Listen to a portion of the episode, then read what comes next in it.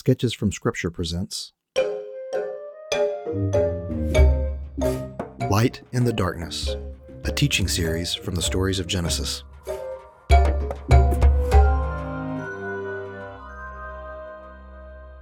Light in the Darkness is a teaching series by me, author and filmmaker Paul Andrew Skidmore. In this podcast, we'll be exploring the narrative structure and style of the book of Genesis as context for better understanding of Scripture. This will help us trust more in these scriptures by demystifying them, taking the stories from the perceived realm of mythology or spiritual mysticism or religious fairy tale and putting them on the ground where they belong. Real words written by real people about real events in real places, all pointing us to a very real God. I hope this podcast scatters your darkness and makes the great light abundant in your life. If you enjoy this podcast, please share it with others. Welcome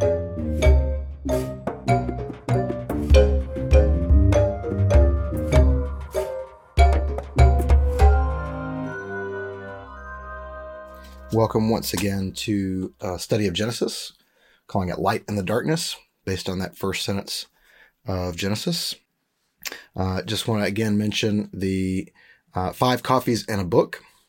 And so you can go to fivecoffeesandabook.com and that is going to take you to a site where you can get the free uh, discussion guide, the free ebook of The Darkness Rolled Over Her. It's something that you can discuss with people that you know and really deepen friendships. So once again, it's five coffees and a book.com and you'll know you're there. You'll see the five coffees logo.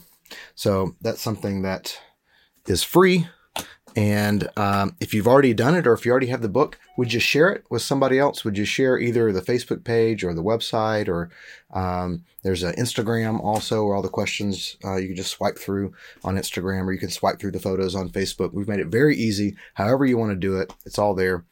So um, go there, check that out. And again, please share it. I want as many people to know about it as possible. September, which seems like a long way away, but that's less than six months away now. September is National Suicide Prevention Awareness Month, and I would really like to have a lot of my friends already knowing about Five Coffees and a Book, sharing that with other people. And uh, so that way, by the time we get to September, there's a lot of people that know about it already, and we can really put a blast out in September. My uh, book, God Rest You Merry Gentlemen, it's available paperback, ebook. Uh, you can get that on Amazon, uh, you can go to skidmorep.com slash books and you can find all my books. And um, so this is my first novel. I put it out in December. It was supposed to be a short story, ended up being a novel. And uh, I think that uh, you'll enjoy it if you like some of the things that we're talking about here. I try to employ some of the storytelling concepts that I've learned from scripture and to put them into the, the books that I write.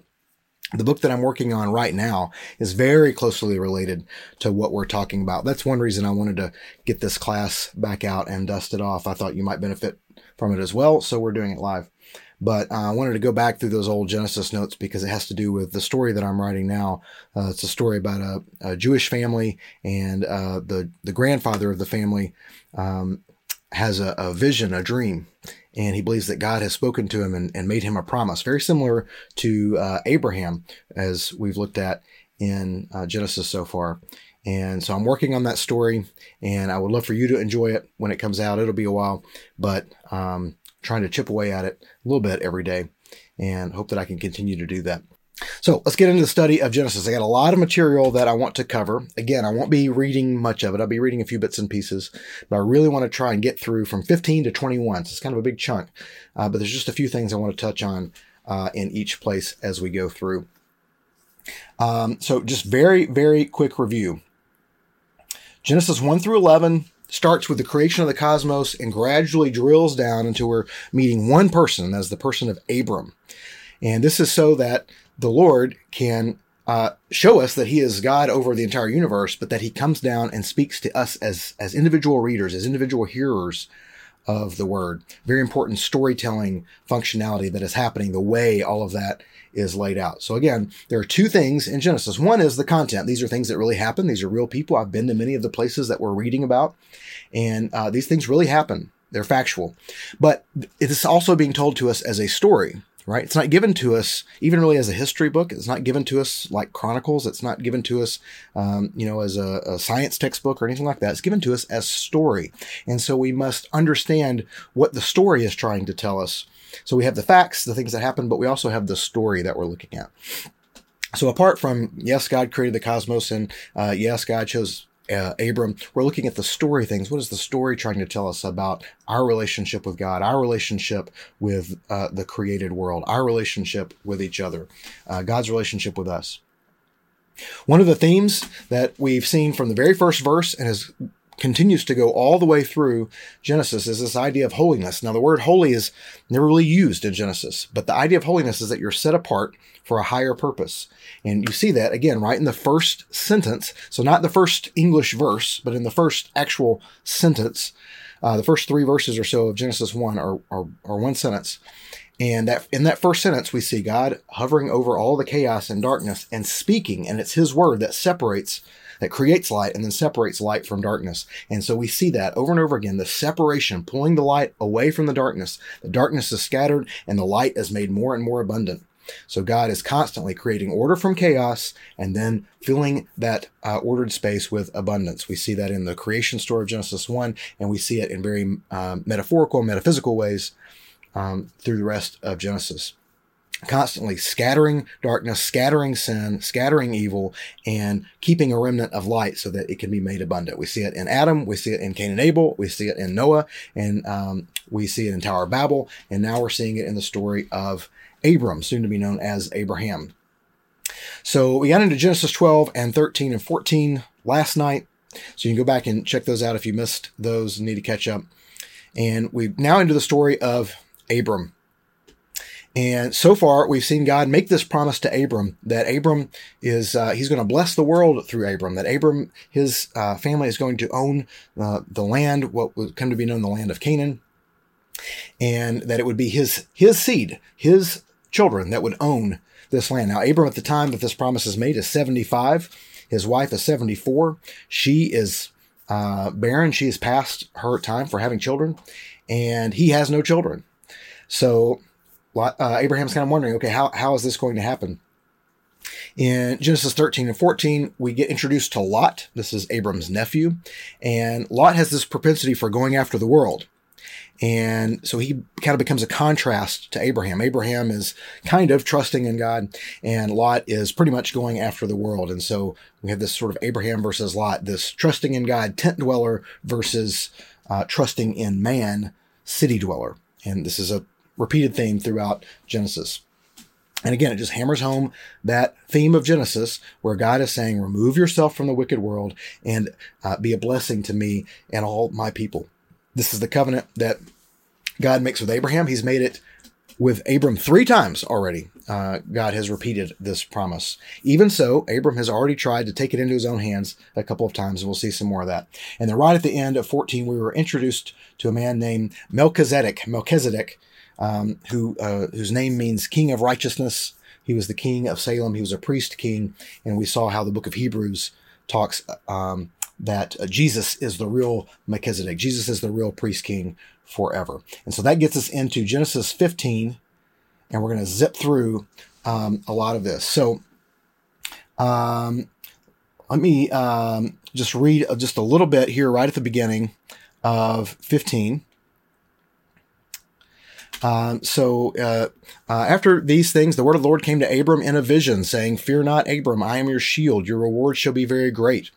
And Abram said, O master, my Lord, uh, what can you give me when I'm going to my end childless? And the steward of my household is Dammesek Eliezer, or Eliezer from Damascus. And Abram said, Now remember what we've said about ancient dialogues that there's always two people talking. And so if one person speaks and then it says, and that person said, that means the other person did not respond. So notice that this time it's not God who, you know, usually it's and the Lord said because the human didn't respond. This time it's the opposite. It's, it's the person speaking. Abram is speaking to the Lord saying, um, you know, what can you give me when I'm going to my end childless? And then the next thing we see is, and Abram said, that indicates to us, that lets the hearer know the Lord did not respond. And this goes back to this idea of patience, of waiting. of seeming unanswered prayers. Uh, the promise was made to Abram when he was 75. A lot of time has passed. Wars have happened. And still, there doesn't appear to be anything like what God has said happening in Abram's life. And he asks God about it, and God remains silent, so that he asks again. So continuing here, verse around verse three or so. And Abram said, uh, Look, to me you have given no seed. And here a member of my household is to be my heir. He's repeating himself. And now the word of the Lord came to him saying, Notice it says, and now. That's indicating that some time has passed, and, and now he's going to give him an answer. Uh, this one will not be your heir, but he who issues from your loins will be your heir. So first, Abram's kind of thinking, well, you know, maybe Lot is going to be my heir, and so I need to go save him in this war. And now he's saying, well, now one of my slaves born in my house, uh, one of my servants born in my house, Eliezer from Damascus, now he's going to be my heir. And God keeps reminding him, no, it's going to be one of your seed. It's going to be one of your children. Um, and uh, going on about verse 7 and he said to him i am the lord who brought you out of ur of the chaldees to give you this land to inherit. And he said O my master lord how shall i know that i shall inherit it? And he said to him take me a three-year-old heifer and a three-year-old she-goat and a three-year-old ram and a turtle dove and a young pigeon. And he took all of these and clove them through the middle split them in half and each set his part opposite the other, but the birds he did not cleave. And carrion birds came down on the carcasses, and Abram drove them off. And as the sun was about to set, a deep slumber fell upon Abram, and now a great dark dread came falling upon him. And he, that is the Lord, said to Abram, Know well that your seed shall be strangers in a land not theirs, and they shall be enslaved and afflicted four hundred years. But upon the nation for whom they slave, I will bring judgment, and afterward they shall come forth with great substance. As for you, you shall go to your fathers in peace. You shall be buried in ripe old age, and in the fourth generation they shall return here, for the iniquity of the Amorites is not yet full. And just as the sun had set, there was a thick gloom, and look, a smoking brazier with a flaming torch that passed between those parts.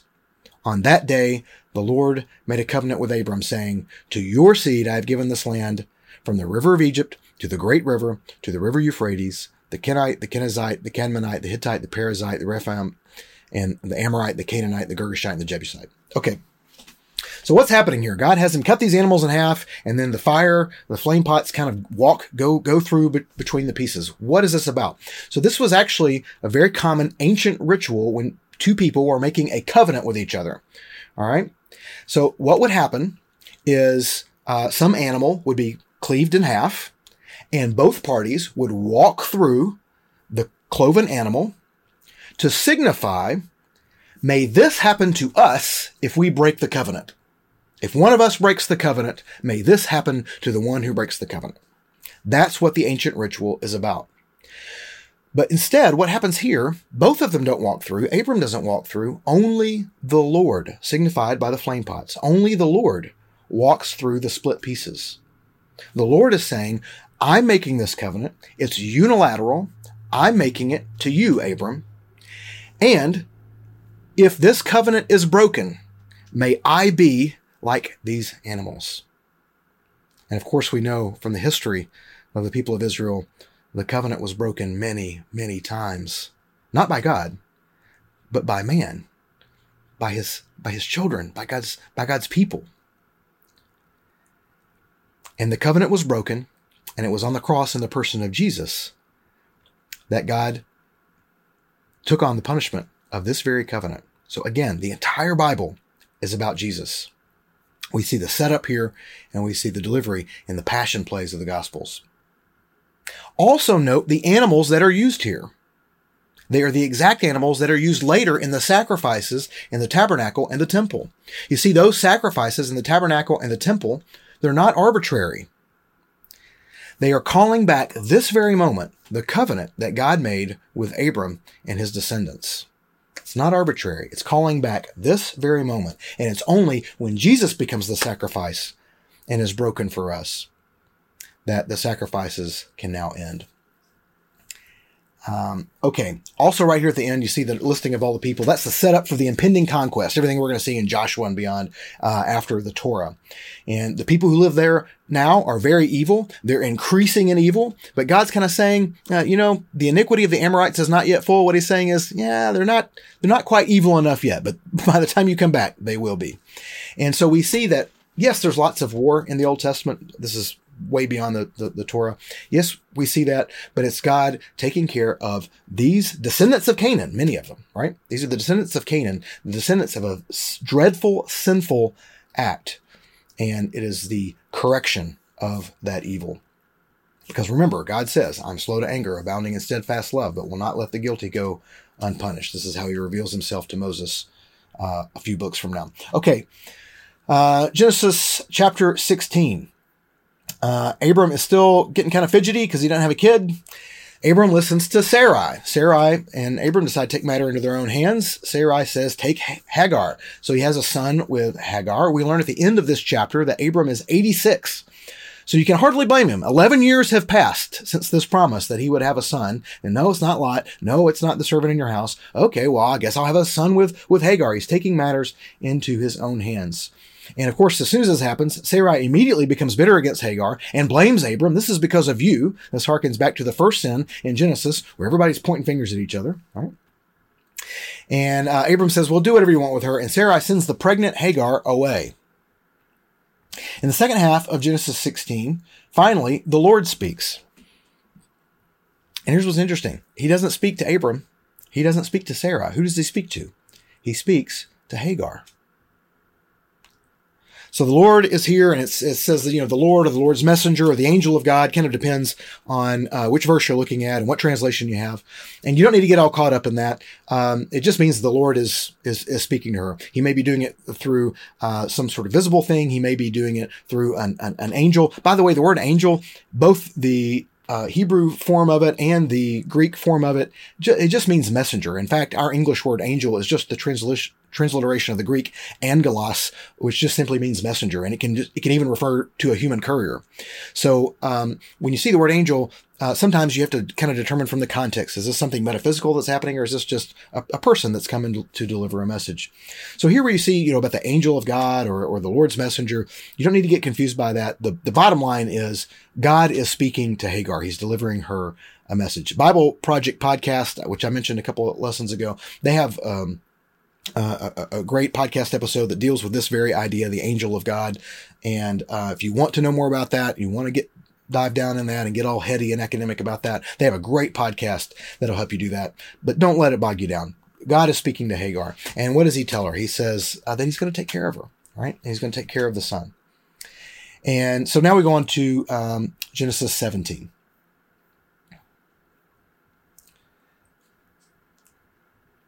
And Abram was 99 years old. Okay, more time has passed. So he's 75 when the promise first comes. He's 86 when Ishmael's born. And now he's 99 years old. And what happens? And the Lord appeared to Abram and said to him, I am El Shaddai. Walk in my presence and be blameless, and I will grant my covenant between me and you. I will multiply you very greatly. So this is now, I think, number seven this is the seventh time God has repeated this promise to Abram. So we see it happening a whole bunch of times in a compressed format, but you remember this is over 24 years now have passed since the first time. So this is time number seven. This is sort of the divine number. And what comes about? We're about to see the establishment of circumcision. So uh, what we see here, let's just keep on reading. And Abram flung himself on his face, and God spoke to him, saying, As for me, this is my covenant with you you shall be the father of a multitude of nations, and no longer shall your name be called Abram, but your name shall be Abraham. For I've made you father to a multitude of nations, and I will make you most abundantly fruitful. So again, again, you see him just uh, the abundance that's happening here, bringing order from chaos, and then creating abundance in the space of order and they'll have the whole land of Canaan. We'll skip down to around verse 9. And God, and God, said to Abraham, again, a, it's noting Abram had no response at this point, and it's using his name Abraham here for the first time, right?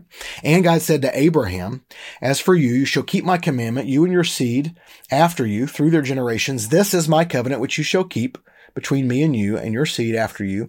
Every male among you must be circumcised. You shall circumcise the flesh of your foreskin, and it shall be the sign of the covenant between me and you. Eight days old, every male among you shall be circumcised through your generations, even slaves born in the household, and those purchased with silver from any foreigner who is not of your seed, those born in your household, etc., etc. So we see why Abraham is uh, down uh, again, verse 17. Abraham flung himself on his face and he laughed. So we give uh, Sarah a hard time for laughing. But here Abraham laughs, right? Abraham, he flings, flings himself on his face and he laughs, saying to himself, Can a hundred year old man uh, bear a child? Will a 99 year old Sarah give birth?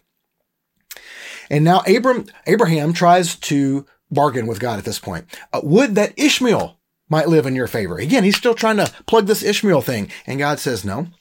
Sarah, your wife's going to bear you a son. You're going to call his name Isaac, which means laughter since he's just left, and I'll establish my covenant with him. I'll take care of Ishmael. He's going to be the father of a, of a, a big nation, a great people, but I, am going to make my covenant with you. And so what we see here is, and we'll see it again, a, a distinct clarification that it, it is Isaac, not Ishmael, that is the chosen son. So I don't know a lot about Islam, but from my um, Muslim friend uh, back in Middle Tennessee, uh, he, he tells me, no, no, no, it's Ishmael. Ishmael's the chosen son, right? They see themselves as descendants of Ishmael, Ishmael's people. And so a lot of people may look at this and say, well, this was added in in later times to make a clarification between Judaism and uh, Islam, right? Um, no, no, no. Don't listen to Islam. It's the Jews. It's Isaac is the chosen son. Well, any kind of argument like that is laid to rest when you see that in the Dead Sea Scrolls, we have found a snippet of papyrus that contains this exact passage from Genesis, verses uh, 18 through 22 or so. We found that in um, the Dead Sea Scrolls. It's in there. It's dated from about 300 BC to about 68 AD, somewhere in that range. About 600 years before Islam comes on the scene. So this is a clarification that God makes in Scripture, most likely before the birth of Christ. Certainly, if you uh, believe, and that, that and that's just the copy. That's just the copy that we have, right? That's not even the original. The original, of course, dates, if it's the Book of Moses, dates back much, much farther than that. But God already here clarifying very specifically, no, no, it's Isaac, not Ishmael, who is the chosen one. Uh, by the way, just as a side note, uh, comedian, Christian comedian Michael Jr has a hilarious clip about circumcision that um, I will not take time to show you, and am not even sure technically uh, if I even am able to do that. But um, I do have the link, and I'm going to drop it in the comments right now. You can watch it uh, a little later. Uh, and it's uh, really funny. It's sort of uh, from the point of view of one of the servants finding out that he's about to be circumcised by Abraham. and it's pretty funny. Michael Jr. is great. He, I've seen him in person a, a number of times. I've watched, uh, listened to a lot of his albums, watched a lot of his stuff on YouTube. He is uh, funny. He's clean. He loves Jesus and he's got a purpose to his comedy. In fact, this Sunday at 5 p.m. Central, so 6 p.m. Eastern, he's releasing his new comedy special which is called More Than Funny. And he's doing it on Facebook, I guess like this, like a Facebook Live. They are streaming it. It was set to be released around this time with everything that's going on. They've decided to just release it streaming so that everyone can watch it. And uh, I'll post another link uh, in here that where he talks about that. This clip is called Comedy Relief. And uh, he talks a little bit uh, about this upcoming special. But w- one reason I wanted to mention it is he had a sentence when talking about this comedy relief special, but more than funny. And he uh, was saying that there's a lot of fear, there's a lot of paranoia now, and that we need laughter, that laughter is good. It's good like a medicine, and that we need some medicine right now. And he says this phrase he says, I believe laughter and fear have a hard time living together. And isn't that been the story of Genesis? That you see uh, the, the, the people who are making sinful decisions. They're running off in fear. They're building towers. They're building walls. They're building cities to hide in and um, to uh, find security in, in themselves. And here we have Abraham and Sarah and Isaac and God laughing. And so laughter and fear have a hard time living together. So if you're not doing anything Sunday night um, around 6 p.m., check that out. It'd be a good time to spend with family. Okay. Um, moving on, Genesis 18 and 19. This is the very exciting stories of Sodom and Gomorrah. And we read mostly about Sodom. Why? Because that's where Lot has decided to live. He set up his tent outside of Sodom. And by the time we get to, to here, it appears uh, he's got a place uh, in, in, in the city with, with walls and a door. So he's very much assimilated to the people of Sodom. And we see God uh, uh come to Abraham. And again, they talk about the, the, the child that he's going to have. This is promise number eight, by the way, in verse 10. And so then they, uh, God decides, I'm going to tell Abraham what it is that I'm about to do as he's looking over at Sodom. And so uh, we look around um, um, verse uh, 20, 21 or so. Again, my, sorry, my verses are, are um, weird how, how I've got it. It's kind of in paragraph form. So, okay. And the Lord said, the outcry of Sodom and Gomorrah, how great their offense is very grave. Let me go down and see whether, as the outcry that has come to me, they have dealt destruction, and if not, I shall know. So this is what the Lord says about Sodom and Gomorrah, that the outcry of Sodom and Gomorrah, how great, their offense is very grave. Notice he doesn't say the sin of Sodom and Gomorrah, how great, their offense is very grave. God goes to cast judgment, but he does it because of the outcry, because of, of the people who are being sinned against. We don't get a whole lot of details about everything going on in Sodom, but we get some of it. We see enough in the story with Lot and, and the messengers coming in, the angels being there with Lot, and what the men of the town are trying to do. We can imagine how the women in Sodom are treated. We can imagine how the weaker men in Sodom are treated. We can imagine how the children in Sodom are treated. And you can, you can imagine as they huddle in the corner in fear the outcry that they must make to the God that made them. God hears the outcry, and he's coming to bring justice. So he tells Abraham what he intends to do. And so Abraham goes into this bargaining. Uh, Abraham stepped forward and said, Will you really wipe out the innocent with the guilty? Perhaps there may, perhaps there may be 50 innocent within the city. Will you really wipe out the place and not spare it for the sake of 50 innocent within it? Far be it from you to do such a thing, to put to death the innocent with the guilty, making innocent and guilty the same. Far be it from you. Will not the judge of all the earth do justice? well, isn't that what the Lord is intending to do? Is justice, right? But Adam, uh, Abraham is making an appeal here, and so the Lord says, and the Lord said, "Should I find in Sodom fifty innocent within the city, I will forgive the whole place for their sake." And Abraham spoke up and said, uh, Here I pray I have presumed to speak to my Lord when I'm but dust and ashes. And he goes on and he negotiates and he keeps sort of getting the number down and he gets it all the way down to 10. And the Lord agrees, Hey, if I find 10, we won't do it. And for some reason, Abram stops at 10. Now we don't know why. We can only speculate. But let's think about this just for a second. You got Lot, you got Lot's wife, you got Lot's two daughters, you got Lot's two pending sons in law, even if they end up not coming with them. Even if you want to count the two angels, you, you're only up to eight people, right?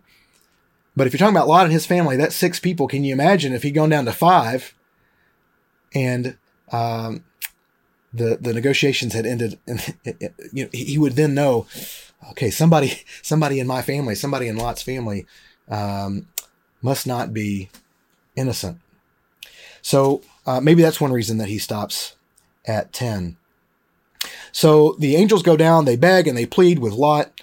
Uh, they say, run this way. And Lot start bargain, uh, bargaining with the angels. He's bargaining with these messengers. And rather than listening to him, he doesn't trust them. Right? Remember, remember, Lot is the, the, the contrast between Abraham's trust. We see Lot trusting in himself. And he says, let me go to this place, this village over here, which is called Zoar. Now, Zoar means small. Now, that probably means because it's a small village, but it also might be kind of a commentary on Lot's faith, right? So the God himself has come to save Lot, and Lot is saying, let me trust in what is small. So Lot didn't believe the Lord that he'd be safe. And then once Lot and his daughters, of course, uh, Lot's wife turns and looks back, turns to a pillar of salt. So it's just Lot and his two daughters are left. And they are living in this cave, fearing they'll never see human contact again. And the daughters get him drunk, impregnate themselves with their father. That's where we get Moab, which means from father, and Ben Ami, is the name of the other child, which means son of my father's people.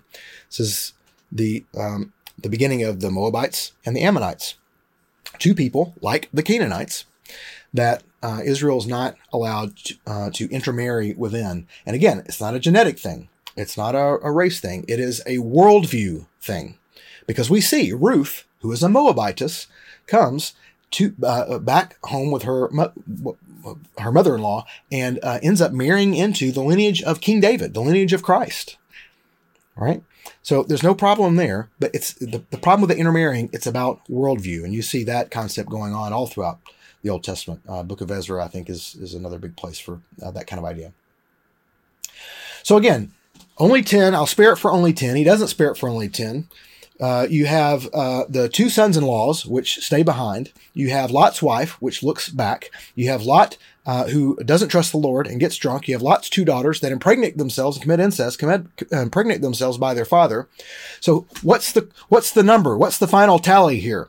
How many innocent people, how many good people were there in Sodom? The answer is zero.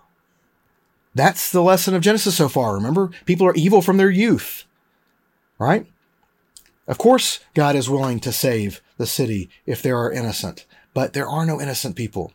All have fallen short of the glory of God, as Paul says in uh, Romans. So, how many humans were righteous? The answer from the Bible is once again very clear. The answer is zero. None were righteous. Okay, now we're into Genesis 20, booking right along here. Uh, Genesis 20. I turn there. Again, I'm reading from Robert Alter's translation and commentary entitled The Five Books of Moses. He's also translated the entire Hebrew Scriptures. The ebook, of course, is easier to highlight and copy and paste and make notes, but the hardbacks are beautiful. They're really gorgeous. It's a really well done uh, set of books. Okay, Genesis chapter 20. Here we have uh, Abraham taking his wife Sarah, and he's traveling to a new place where there's this guy named Abimelech and a second time, Abraham repeats the lie that Sarah is his sister. So after all this, where we're trying to we're trying to make Abraham the good guy, he just he just won't do it, right? So in case you thought changing his name was somehow going to make him a good person, or if you thought that God making this covenant with him was somehow going to make him a good person, sorry, he's still lying, right? And again, in this chapter, we see that the Lord doesn't speak to Abraham, but he speaks to Abimelech. So when Abraham sins, God doesn't speak to Abram, he speaks to Pharaoh. He doesn't speak to Abram, he speaks to Hagar. He doesn't speak to Abraham, he speaks to Abimelech. By the way, Abimelech is not his name, but it's a title like Pharaoh or Caesar. It's the royal title for the Philistine rulers. Remember, the first hearers of Genesis would have been post Exodus, right? They would know all about how terrible Egypt is, and they know all about the Philistines and the land in which they are headed and living. So this Abimelech guy not a good guy to the first hearers, right? Abimelech, royal title for the Philistine rulers. So Pharaoh's giving him lessons in morality. Lord's speaking to Hagar, and the Lord's now speaking to Abimelech. In verse 7 of chapter 20, we see that Abraham is a prophet. Well, this is kind of news to us, right? Uh, it's also the first time this term is used in the Bible about anyone, Abraham being a prophet. Oh, and why? Why is that? Well, we see at the end of the chapter that Abimelech asks Abraham to pray on his behalf um, so that the Lord will. Um, basically, what happens is God makes uh, Abimelech's wife and all the women of the area barren. Remember, Sarah was barren, and now God is making barrenness happen to these um, the people that have tried to take Sarah as a wife, which is um, she's already married to Abraham, so it's very sinful. And so uh, Abimelech says to Abram, Abraham at the end of this chapter, "Please uh, pray to your God on my behalf. Intercede for me is what he says. And so this idea of intercessory prayer makes Abraham a prophet. Okay, so when we hear prophet, we think somebody who can predict the future, and it almost very rarely does it mean that in scripture. Sometimes it does, but very rarely does it mean that. Usually, what it means is someone bringing a message from the Lord to someone else. Okay, so uh, so we have you know prophet, big P prophets like Isaiah and Ezekiel, and and people that have really re- received divine revelation from the Lord and they're bringing it uh, to people. But what about people like Nathan? You know, people like Nathan that go to David and just say, Hey, David, what you're doing, it's not right. You know, You're the guy that's upset the Lord. Um, th- did there need to be any divine revelation for Nathan to be able to understand that? There didn't need to be. Everybody in the kingdom pretty much kind of knew what was going on. That's another story we can look at some other time. But um, so somebody who's a prophet is just interceding between the Lord and um, an, another person. So that's what we see happening here. So the word prophet used first time for uh, Abraham. So this is where we kind of have to ask. We've had this covenant being made over and over again with Abraham. Abraham has had his name changed. By the way, let's talk about the name change for just a second. Who is affected by a name change? If if if I were if someone were to change my name, would that affect me most of all? How often do I say my name out loud? Almost never. Who says my name out loud? Everybody else. So a name change affects everyone else around me a lot more than it affects me. So you can imagine someone with as much influence as Abram having to say, well, actually, my name's Abraham now. Oh, yeah. Well, how'd that happen? Why did you change your name? You can imagine that story that would have to be told, or um, maybe just by hearing the change of name. Oh, he's a father of many nations now. Here's somebody who's very important. So what we see is God has had an effect in Abraham's life, and now it is affecting everyone around. And so what we have to ask in a situation like this, where Abraham is lying and he's getting other people in trouble and other people are suffering the consequences because Abraham has lied, we have to ask what is Abraham's faith or lack of it? What is Abraham's obedience or lack of it telling the world about the Lord? And that's kind of the question that we have to ask ourselves out of these chapters, right? What is our faith? What is our obedience uh, telling the Lord, uh, t- telling other people about the Lord? So uh, I just want to look very quickly at um, some stories that come to mind when I think about that concept. What is our faith? What is our obedience telling others about the Lord? If you look at what's going on with uh, Muslims in Africa, in Iran, in Syria, in Saudi Arabia, you will see they're coming by droves to believe in Jesus Christ as their Savior. They're converting from Islam to Christianity. They are leaving, sometimes under pain of death. They are leaving Islam for Christ. They are having dreams about Isa, where Isa is, that's, that's their name for Jesus, is calling them out saying, believe in me. See, uh, Muslims believe in Jesus and they believe that he was a great prophet. In fact, my friend told me that he's the most important prophet. He's the highest prophet. Uh, Muhammad is the last prophet, but Jesus is the greatest prophet. And they believe many of the same things that I believe about Jesus. But what they don't believe is that he actually died on the cross. They believe he was just made to appear as if he had died, and therefore he was not resurrected. And they also don't believe that he was the Son of God. Well, you take those two things out of Christianity, and you really don't have much left. You just have uh, kind of a, a, crazy old preacher wandering around uh, a forgettable part of the world. But it's those two claims that make Jesus who he is. And you see uh, Muslims waking up to that all over the world. Uh, I think about a man named Nabil Qureshi, who is no longer with us. He died a few years ago from cancer. He grew up Muslim and converted to Christianity in his college years. He was an apologist for Christianity, uh, as well as uh, helping to unravel the problems with Islam. He wrote a book called Seeking Allah, Finding Jesus. So, if you're interested in Islam and how Islam and Christianity sort of um, uh, might be able to build a bridge between the two to get people to believe in Christ and trust in Christ, Seeking Allah, Finding Jesus is probably a great place to start. It's an excellent book, and it's a very uh, personal book written by Nabil Qureshi. He's written several other books as well before he passed. Now, he became a Christian through the faith of a friend in college, and his name was David Wood.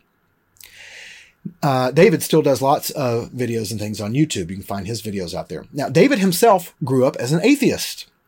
In fact, he went to prison for the attempted murder of his father at age 18. Uh, I, think, I think he was uh, tried to uh, beat him to death, club him in the head with a hammer. And he was claiming morality was just merely societal rules that were beneath him. While he was in prison, he met a man named Randy who was a Christian. David became a Christian as a result of Randy's influence in his life and even reconciled with his father, the father that he tried to murder. Now, I don't know why Randy was in prison. I wish I could tell you more about Randy's faith, but it's at least clear that he was not a cultural Christian. He was not a pew sitter. Okay. He was not a church member. He was a disciple. Um, he was not just born into Christianity, he'd really taken it seriously. And to be able to defeat David's atheist arguments, he must have become a devoted disciple of Jesus somehow. So you see, whoever taught Randy, and then Randy taught David, and David taught Nabil. Nabil is uh, teaching lots of other people, such as me, such as anyone that reads his books. He sold thousands and thousands of books, lots of videos out there. Um, you see how the faith of one person can have such an impact in the world. One other example from a few years ago you may remember uh, when uh, ISIS first started uh, martyring people, first started killing people. One of the first slayings was 21 Coptic martyrs that they took down to the beach on Libya and um, had video asking them to denounce Christ. And if they didn't denounce Christ, they would cut their throat. So the 21 men executed that day were traveling tradesmen working on a construction job. All were native Egyptians except for one who came from the African nation of Chad. And the murder of that one man would become the extremist's greatest failure. So, captured without resistance and paraded before cameras, the executioners demanded each man identify his religious allegiance. When given the chance to deny the Christ and possibly live, with a knife held to their throats, each of the brave 20 Coptic Christians declared the name of Jesus, and for that each was executed. They refused to deny their faith in the face of evil. The man from Chad or, or Ghana, it's a little unclear. His name's, uh, I think his name is Matthew Evara. He was not a Christian when he was captured. Yet when he witnessed the dedication of the 20 to Jesus Christ, he remained with his coworkers and with his last words declared the Lord's name as his savior. One, uh, on camera, one of the terrorists asked Matthew, do you reject Christ? And you know what his response was? Their God is my God. He responded, and he became one of the 21 men laying down their lives for their faith in Christ. And this episode, this horrific episode, is represented in this icon, this image that was made by Tony Rezek, the 21 new martyrs of Libya. And I will put the link here in the comments so that you can click on it and look, look at it. As you see the link pop up there, um, take a look at it. And you'll see Jesus over the water with the 21 on the beach. He's calling his children home to him. You'll see the Coptics down there. They all have the face of Christ, except for one, this dark face right in the middle. That's Matthew. And he's right there in the center of them, gazing upon his Savior and theirs. What is our faith telling the world around us about the Lord. Right now, we got a lot of people who are nervous, who are afraid, who are paranoid, and who are waiting on an answer. Genesis chapter 21. And the Lord singled out Sarah as he had said, and the Lord did for Sarah as he had spoken. And we see that the Lord gives them a child. Abraham circumcises Isaac, and Sarah says, Laughter has God made me. Whoever hears will laugh at me. And she said, Who would have uttered to Abraham, Sarah is suckling sons, for I have borne a son in his old age. After 25 years Abraham fighting, struggling to be patient, struggling to trust, struggling to understand, trying to make it his own way, but ultimately trusting the Lord, the Lord finally begins to answer the promise by giving him a son and by bringing them laughter. So, what is our faith? What is our obedience telling the people around us right now? What can you do to bring someone delight in this very tense and fearful time? Think about what you can do to bring someone you know delight. And uh, I hope that you're able to do that within the next 24 hours. Delight someone that you care about. Sketches from Scripture is a production of Parabolas, the production company of author and filmmaker Paul Andrew Skidmore. Subscribe to this podcast and more at skidmore.substack.com.